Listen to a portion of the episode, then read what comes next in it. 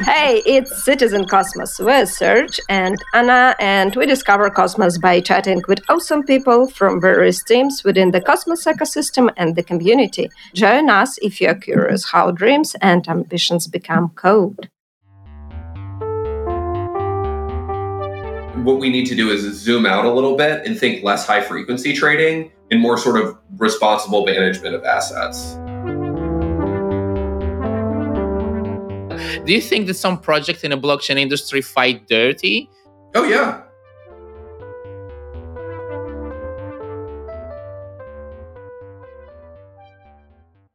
Before we rock it off into our next episode, we would like to announce the sponsor of our podcast, Cyber, Super Intellect. On the 5th of November at 1 p.m. GMT, live from the Cosmoverse conference at Lisbon, Cyber will launch the genesis for its bootloader network, Bostrom. The event will be broadcasted live on cyb.ai, Decentraland, and several YouTube channels, including Cyber Academy. Good space time to you all, and welcome to a new episode of the Citizen Cosmos podcast. We are joined by Jack Zampolin today, the co founder of Sommelier Finance and Strangelove Ventures. Hey, Jack, welcome back to the show, man. Hey, thanks a lot for having me. This is uh, one of the first podcasts I did, and since I did your podcast, I've started my own podcast and like done the whole circuit. So thank you guys for getting me started on that. I appreciate it. Yeah, you ditched our sponsorship for somebody else. I'm joking, man. I needed some help getting the thing going, and like you guys are super busy, and I totally get that. And Sissel wanted to do it, so you just like use this and ditch this. No, I'm joking, man. I'm totally. Oh, I know it's so rough. It's so rough. you know, we love you more than anybody else. Everybody else, I'm sorry, but we do love Jack. So we're 100% honest all the time. This is going to be fun again like the last time i can feel it already. Oh yeah. Jack we often start by discussing the personality of the guest but today we'd like to talk about your personal evolution. So tell us who are you these days? Are you a businessman? Are you an entrepreneur? How did you personally evolve since we last spoke to you yeah, I think that's a great question. I do view myself as more of a businessman entrepreneur than I did last time, I think. You know, I think last time we chatted, I had been kind of deep in the relayer salt mines for a while, and I was really in this software engineer headspace. How can I build the best applications? I still think that way, but I think that that experience of building the relayer and doing it kind of solo has taught me hey, I really need more collaborators and I need some more help for these projects that I'm working on.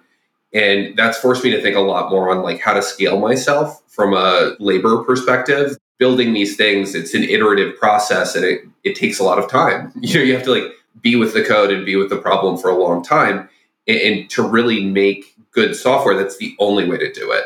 And I only have so much time to spend on these things. And, you know, I've got a number of projects. So like how do I scale myself? How do I how do I hire? How do I raise funds and do those things? So I think that the big change I've made last time we talked, I did still have the validator business, but I didn't really advertise it at all. And it, you know, we weren't really doing anything besides running these validators on the networks, and we didn't really talk about it. I've been working really hard to not only uh, hire at Strangelove, but to take a lot of the stuff that I was doing kind of ad hoc as an individual formalize it a little bit more and, and put it into a company. And we're going to be maintaining the Go Relayer as well as a threshold signer for Tendermint validation. And that's sort of the beginning of what Strangelove is going to offer back. And then also at Sommelier, figuring out how to sort of scale Cosmos as a whole, connect it to these Ethereum chains, get this interchain vision that we have more and more adopted. So I think as far as like how I've grown, I, I think I've started to try to look at myself more as a manager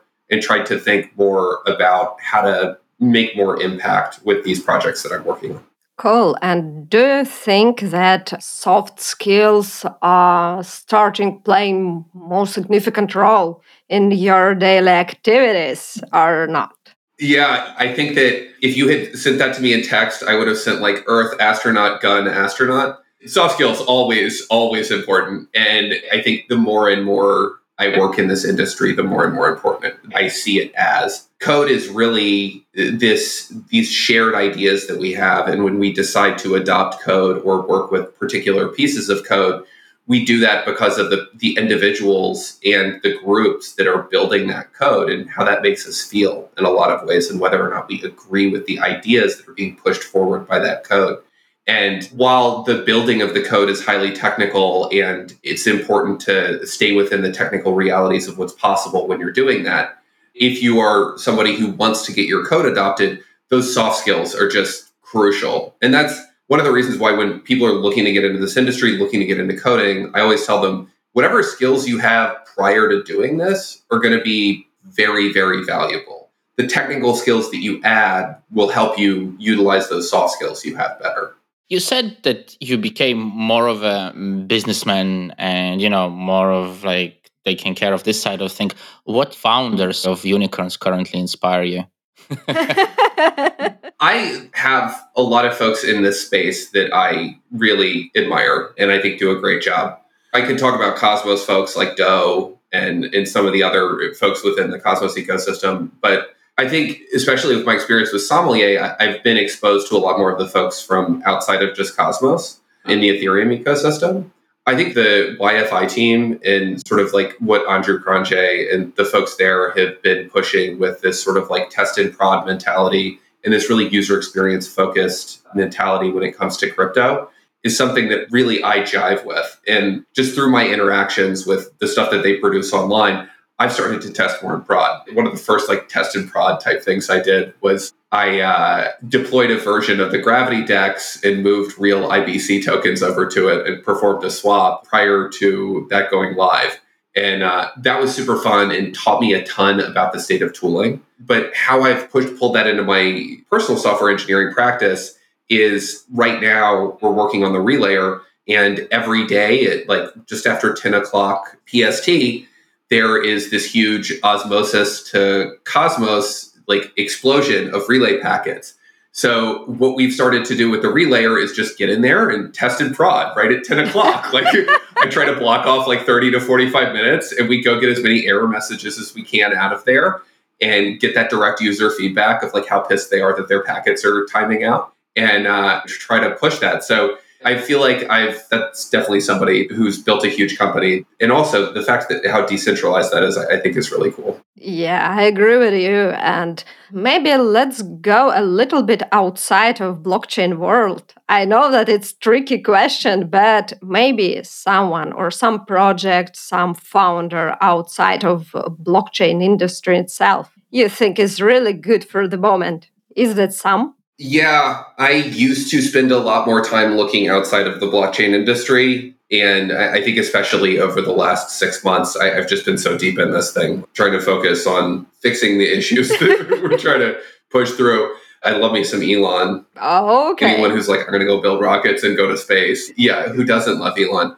Another thing that I would say about this comment is I more and more admire groups of people who come together to get things done and are able to like effectively coordinate over long periods of time because I think that that's extremely hard. For every story about a solo founder out there, there's 10 stories that people aren't telling about a three to five person founding team that made something really incredible. And I think that a lot of young folks out there who say, I want to be entrepreneurial, the media tells them that they need to go out there and be a solo founder and they need to bang their head against this thing and blood, sweat, and tears and the whole deal. And when in reality, if you go find people that you enjoy working with and work in small companies and work in kind of an entrepreneurial way and take ownership over your work, you'll end up finding collaborators that you can start a company with. And that's sort of both emotional support, which is a huge thing for founders, as well as like actual business support. It's not just one person keeping this company going. There's a number of them, and you know, if one of them takes a vacation or has something pop up in their life, doesn't kill the company. I think that's something people need to hear more. That's a really cool answer. And um, first of all, we must admit that we love the naming of all your projects, Sommelier, Strangelove. oh, thank you. And I remember posting pics of bottles of wine around Christmas, New Year's time on the sommelier group. It was like get some, right? oh yeah. but back to the question. You already started to mention the projects, but tell us in the most simplest terms that you can, what are the projects that you're currently working on and what are they about? I have this personal validator business, which is a bunch of me and a close friend, Tyler Schmidt. We tried to start a Bitcoin mine back in 2014 together and ran servers out of friends' houses and friends' offices for a couple of years together. We invested in Bitcoin together back in 2013. And like he's been on this crypto journey, with me for a while. And when I started the validator, he jumped on board with me. And, you know, we've been very successful with that over the last couple of years. And that's turning into more of a business. So with that validator business, I'm trying to take the personal projects that I've been working on, stuff like the Go Relayer and Horcrux, and contribute back to the broader Cosmos open source community and continue to invest in new projects. So it's a venture fund, and that's sort of one piece of what I'm working on. But the biggest piece of what I'm working on is definitely Sommelier.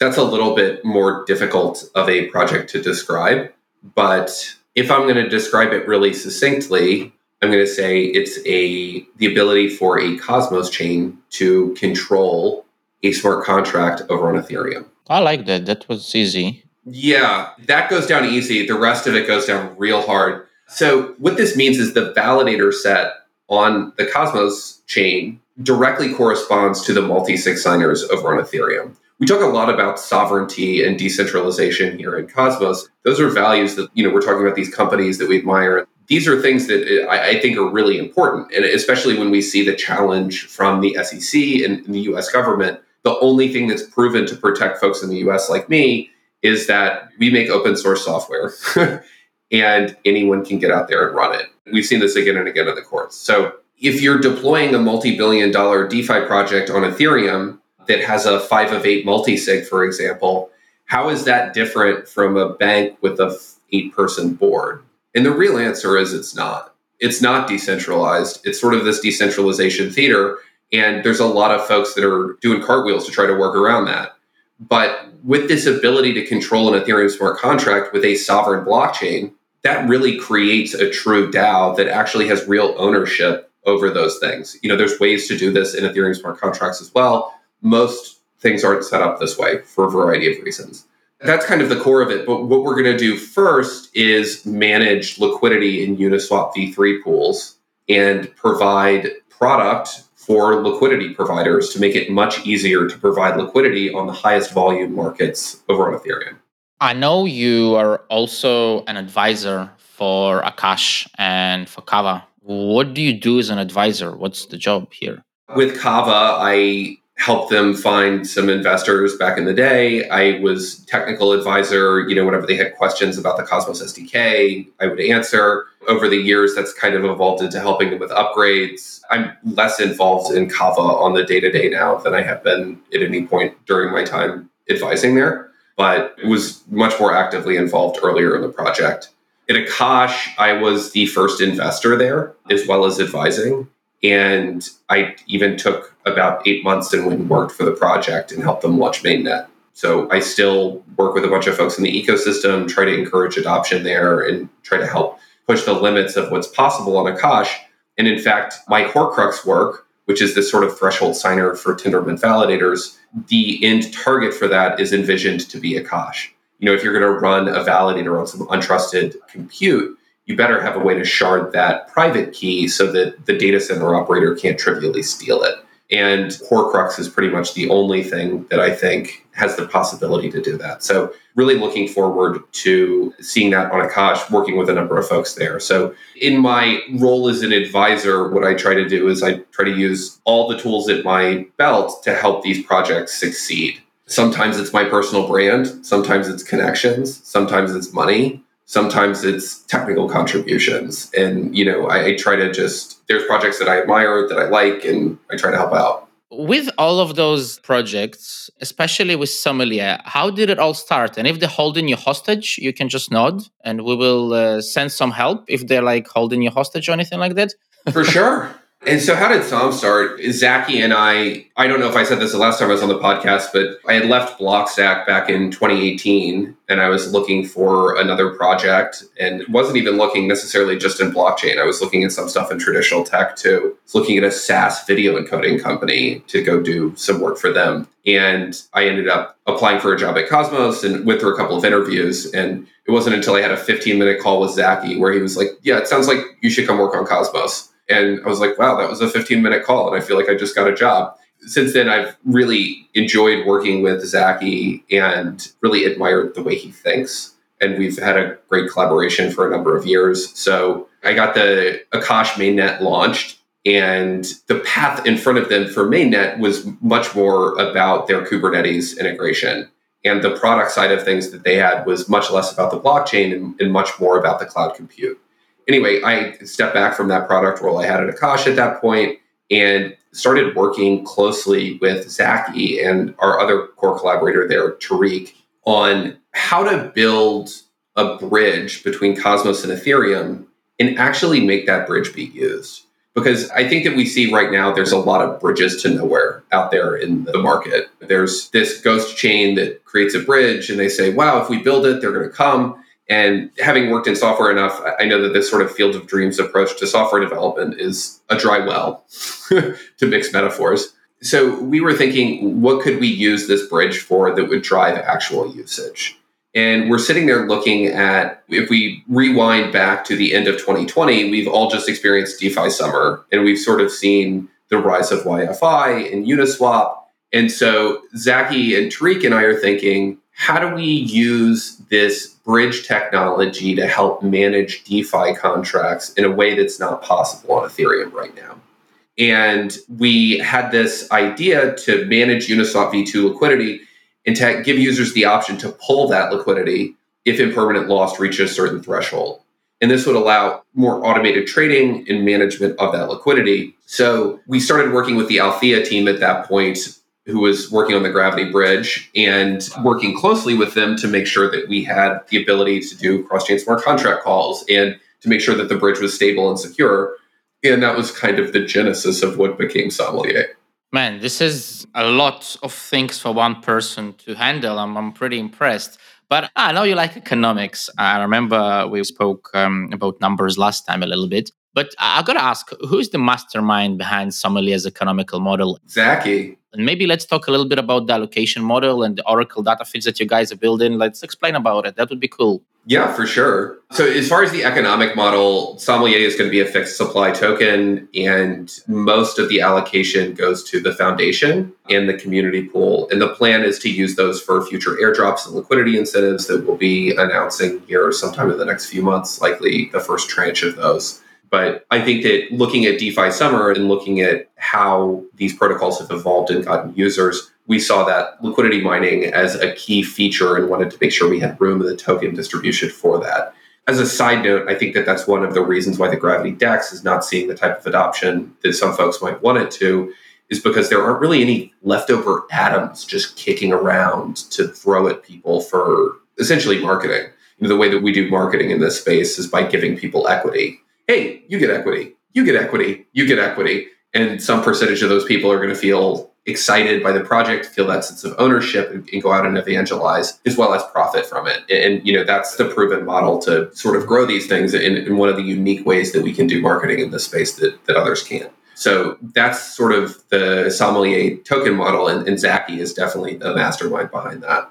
As for the, the Oracle data and the allocation stuff, so I think that requires first a bit of a deep dive into how liquidity provisioning on Uniswap v3 works and how it's different from v2. So in v2, when you put liquidity into a pool that's used to service trades, your liquidity will be used for the full range of prices. If ETH goes to zero and USDT is you're getting a ton of dollars or very few dollars for your ETH, that liquidity will just stay there and will continue to be used to service trades. In Uniswap v3, when you provide liquidity, you have to say, I only want my liquidity to service trades between this price and this price. And you put a band essentially. That makes for much more capital efficient markets, but it makes the process of being a liquidity provider much harder. It essentially puts you in the business of predicting future prices, which is what a bunch of these market makers all over the world do. How do they do that? They normally do that by back testing against historical data and pulling in a bunch of market signals, making a complex model and predicting those prices in a short future type time frame. So in Sommelier, we have this concept of data providers, and those data providers provide feeds that help the validators decide where to deploy the liquidity within these Uniswap v3 pools. This is traveling from centralized backends that are querying stuff like the graph and a bunch of Ethereum full nodes, as well as price data from various APIs, packaging that up into a coherent data feed that is then consumed by validators and submitted to the Cosmos SDK blockchain as transactions. Once the validators essentially vote to move the liquidity, because the only state we keep on the Cosmos blockchain is where the liquidity is currently deployed.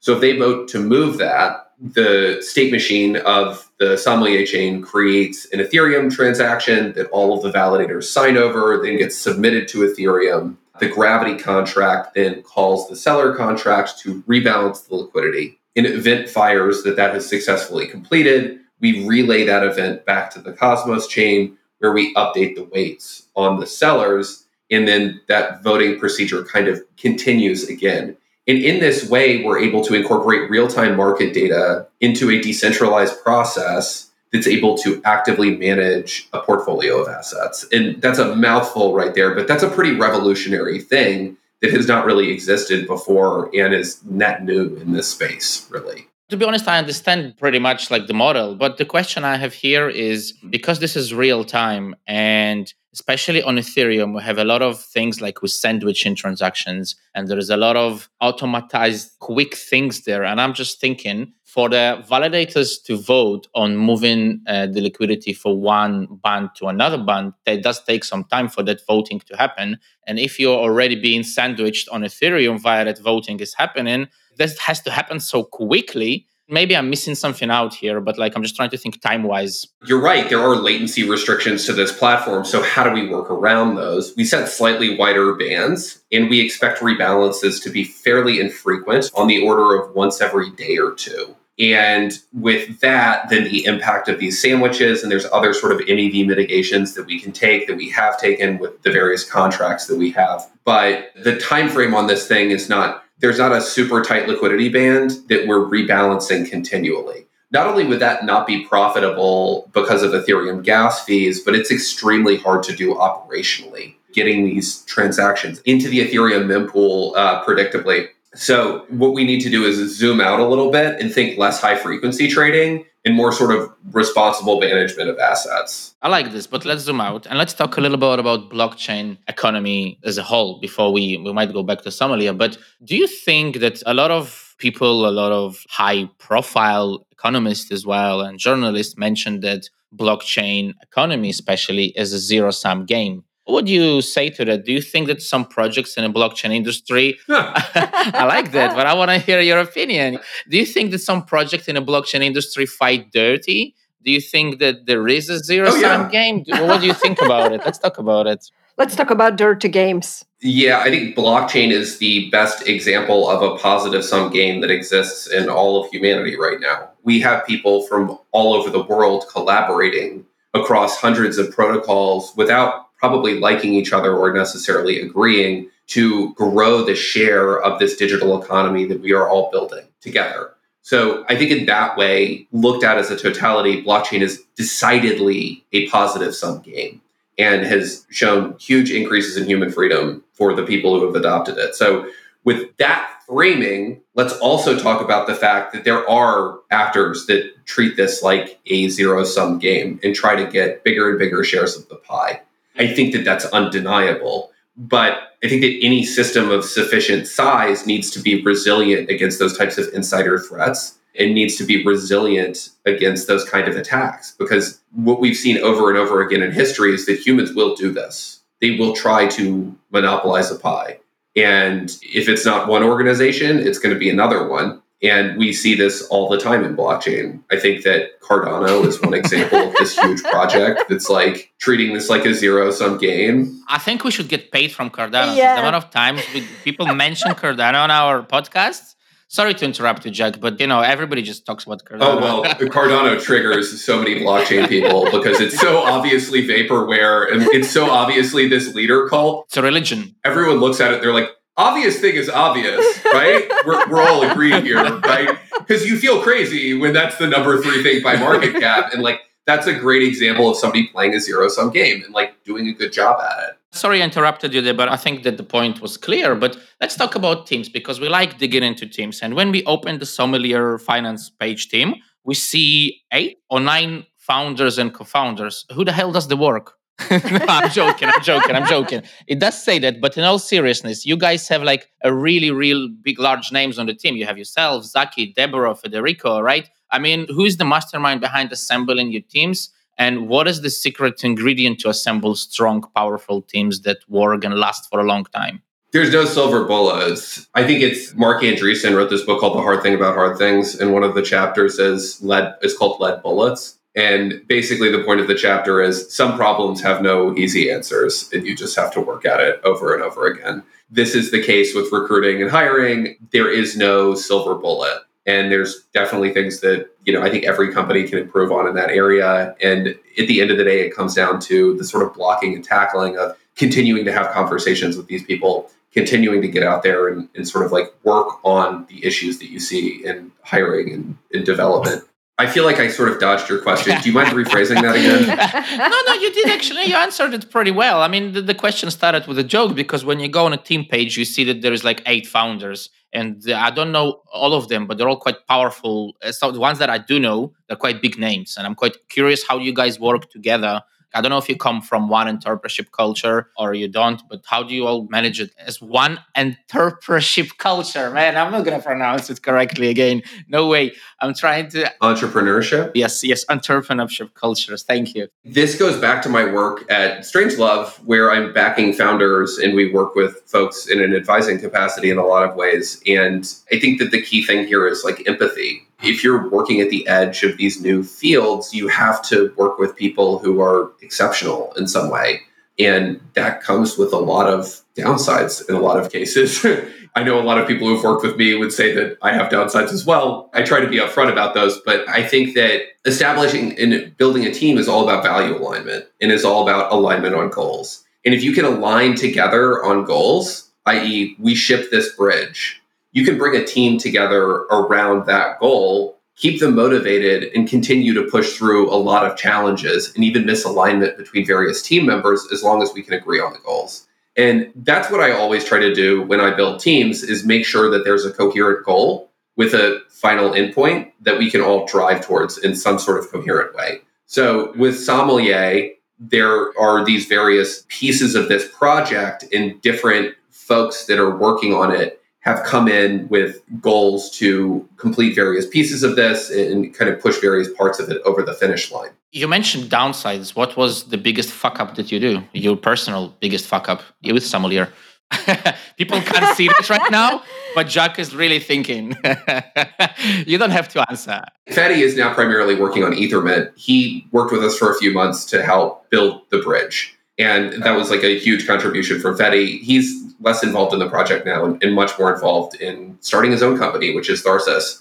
Fede, love you, and like a, not a knock on Fede at all. One of the biggest mistakes I made was Fede obviously had a bunch of stuff that he wanted to work on and was obviously passionate about Ethermint, and I worked really hard to try to like grab him and drag him to make the gravity bridge happen. That was partially like blindness on my part. I was like, Fede's a good friend, and we like all try to build this Cosmos thing together. Like, of course he wants to build the gravity bridge, but he wants to build Ethermint, and I should have just like noticed that a lot earlier. That's like one thing. But if we're talking about downsides of entrepreneurship, we talked about sort of solo entrepreneurs a little bit earlier and how hard it is to do, and how one of the biggest parts of working with a team of founders is that you can provide emotional support to each other. There's a lot of entrepreneurs out there that have never gotten emotional support from fucking anyone.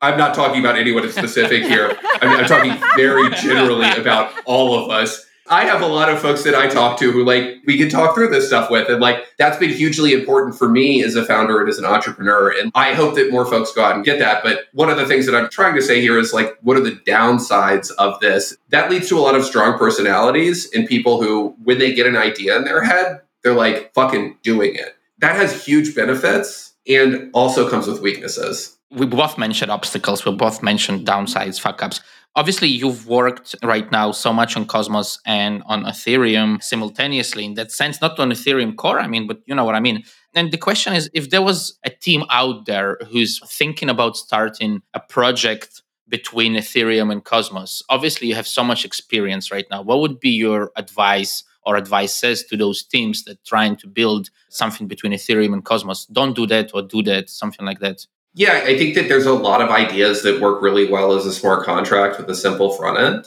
And there's a lot of businesses that can do that.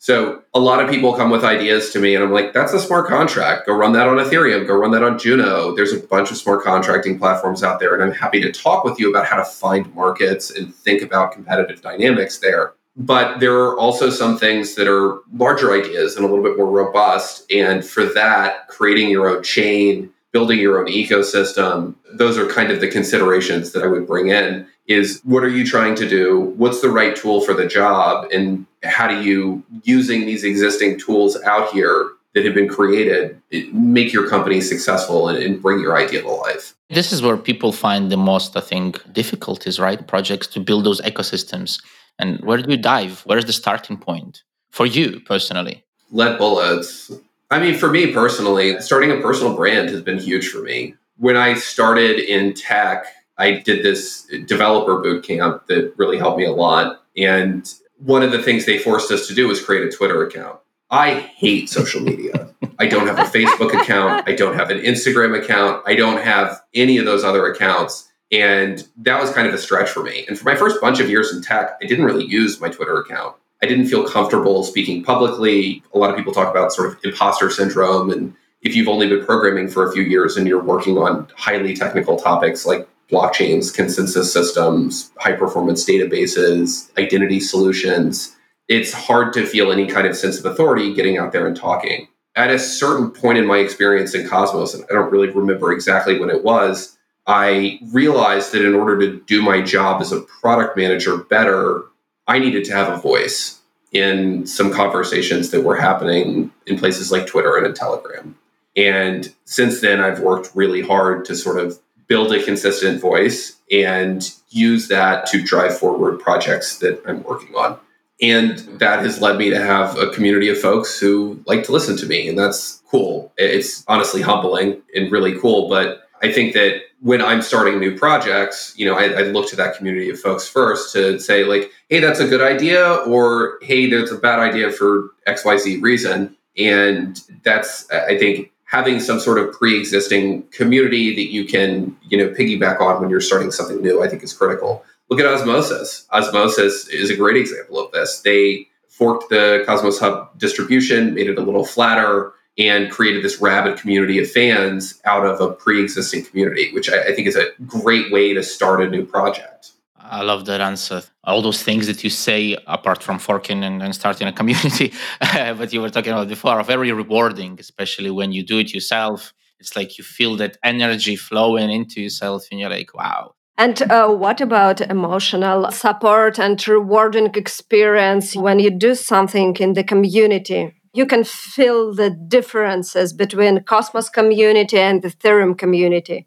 How do you feel the differences? What is the feeling that you have from Ethereum and Cosmos community? I think Ethereum in this way is also kind of, we talked a lot about zero sum thinking earlier. I think it's really easy for folks on Ethereum to fall into that zero sum, one chain to rule them all. It's a Lord of the Rings reference. Sauron made one ring to rule them all, a centralized piece of power the Ethereum blockchain, I, think, is viewed by a lot of people as one chain to rule them all. There will be this Ethereum token distribution, and that will be the most important monetary instrument. Bitcoiners fall into this all the time.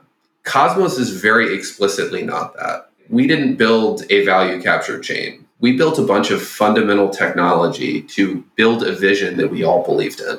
That's a very different community than one that's organized around an idea of artificial scarcity And a lot of people say this in a way like interoperability is the thing that kind of brings us all together.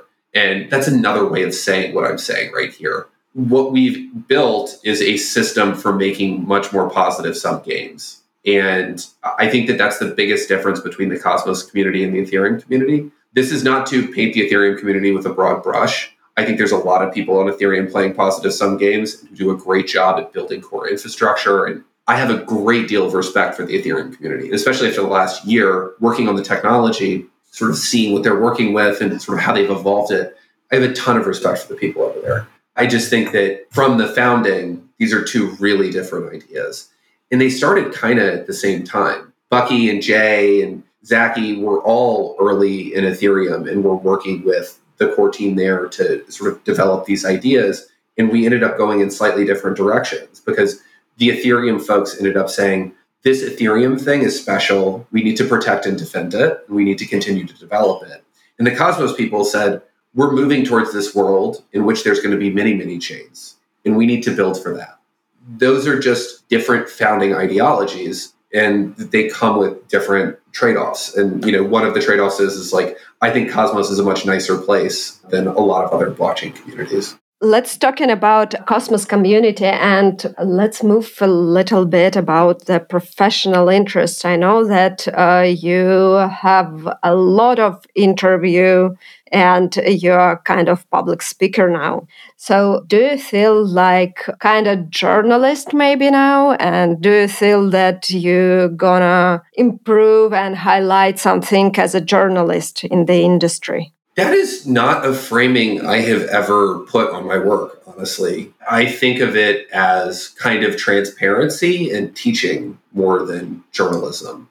Through my tech career, I found that I learn best if I learn something and then I go teach a few other people how to do it, it helps not only solidify the learning in me, but it helps find future collaborators as well. And I have a lot of calls with a lot of different people throughout the ecosystem for all kinds of reasons. And the sort of genesis of conversations with Jack was how do I share this knowledge that I'm getting with more people and help teach more people about what's going on out there, which is, I think, a form of journalism in and of itself. But yeah, I would say that that work is more to help be more transparent and help bring more people into what we're working on at the various projects that I'm with what do you do to improve the way you just share this experience with others? Because obviously it's the very way by nature to share what we have what we learn to share our journey with others. So what do you feel how you can do it in the very emotional based way? Because it's the close communication with others yeah, you know, I think it takes practice. It is a practice. It's something you kind of have to get out there and do. And that's a huge reason why I've tried to do one every Friday. You have a special Friday part for that. I do. Yeah, it's uh, 8 a.m. on Friday, and I do conversations with Jack. Everyone in my family knows. Like, you know, it's just like Sissel always talks about how his family knows that it's conversations with Jack on Friday too, which is funny to me. I think it's a practice, and I think just doing it and trying to take in feedback from people after every conversations episode, I always try to get off the call and I say, Hey, what could I have done better? And I try to listen to feedback from various other folks who watch it and try to be a better interviewer, really. Because the purpose of that show is to get these other people who work on this stuff to talk about it. I think that one of the things about engineering that's tough is very kind of isolating thing where you're working on this problem, sometimes in a hole, sometimes for a really long time. And a lot of engineers have a lot of trouble expressing that and one of the things that I hope I can do in that interview is help them express that in a more coherent way to an audience so that they can understand it. That is also a ton of practice. And the only way you can get better at it is just by doing it. I was actually gonna say that I uh, listened to your. I don't know if you have a video thing because it's a YouTube thing. Because I watch it, I didn't see the videos. I just listen, not watch, because I really like the way I learn personally from your interviews. I mean, it's a bit different from what we do, of course, but I do learn. And I was surprised that when you said that you started your first podcast, like was pretty much with us, and then you started to record, because I always thought that you already had that experience because the way you do it for me is very inspiring. You have questions which really down to the point, and you pull out the information information. So I like that. It's really good. That's how I am as a product manager. And normally it's a little bit more pointed when you're sitting in the hot seat as opposed to a very friendly interview seat. So I'm glad you appreciate that. ah, I do. But, anyways, I don't know if any of the previous listeners are listening to this, but they will be interested if they are. I know I am. The dog, how is she? Is she still motivating you? Oh, she's great.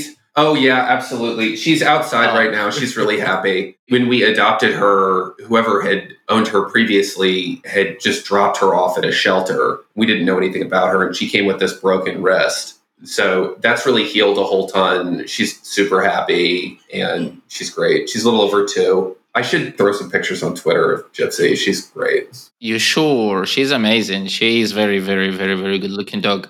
Second question, which I must ask, which wasn't in the plans. You've been taking notes for half of the interview. What have you been writing down? Help me. No, I can't see it. Oh, oh my God. It's a pentagram thing for everybody who's trying to get interest. There is lots of data and data providers. providers. Yes, yes, yes. Validators Ethereum. I diagrammed out sommelier and then I looked at it and I was like, that looks like shit. Uh, but I like the pentagram in the middle. Oh, thank you. I appreciate that. You know, how else do you represent a validator set though? Okay, so final question, which we used to have one, but in the second season we changed it completely is what are some of the resources and this could be books podcasts people papers your dog whatever anything that influence and inspire you in your daily life like day to day something you would recommend to somebody else to do to read, to watch, to listen to, whatever, anything? I'm going to give you a interesting answer to this one. One of the pieces of thing that I keep coming back to is this piece by Eric Hughes from 1993 called A Cypherpunk's Manifesto. Oh yeah. Oh, okay. And it, it sort of talks about the foundations of why we do what we do as an industry.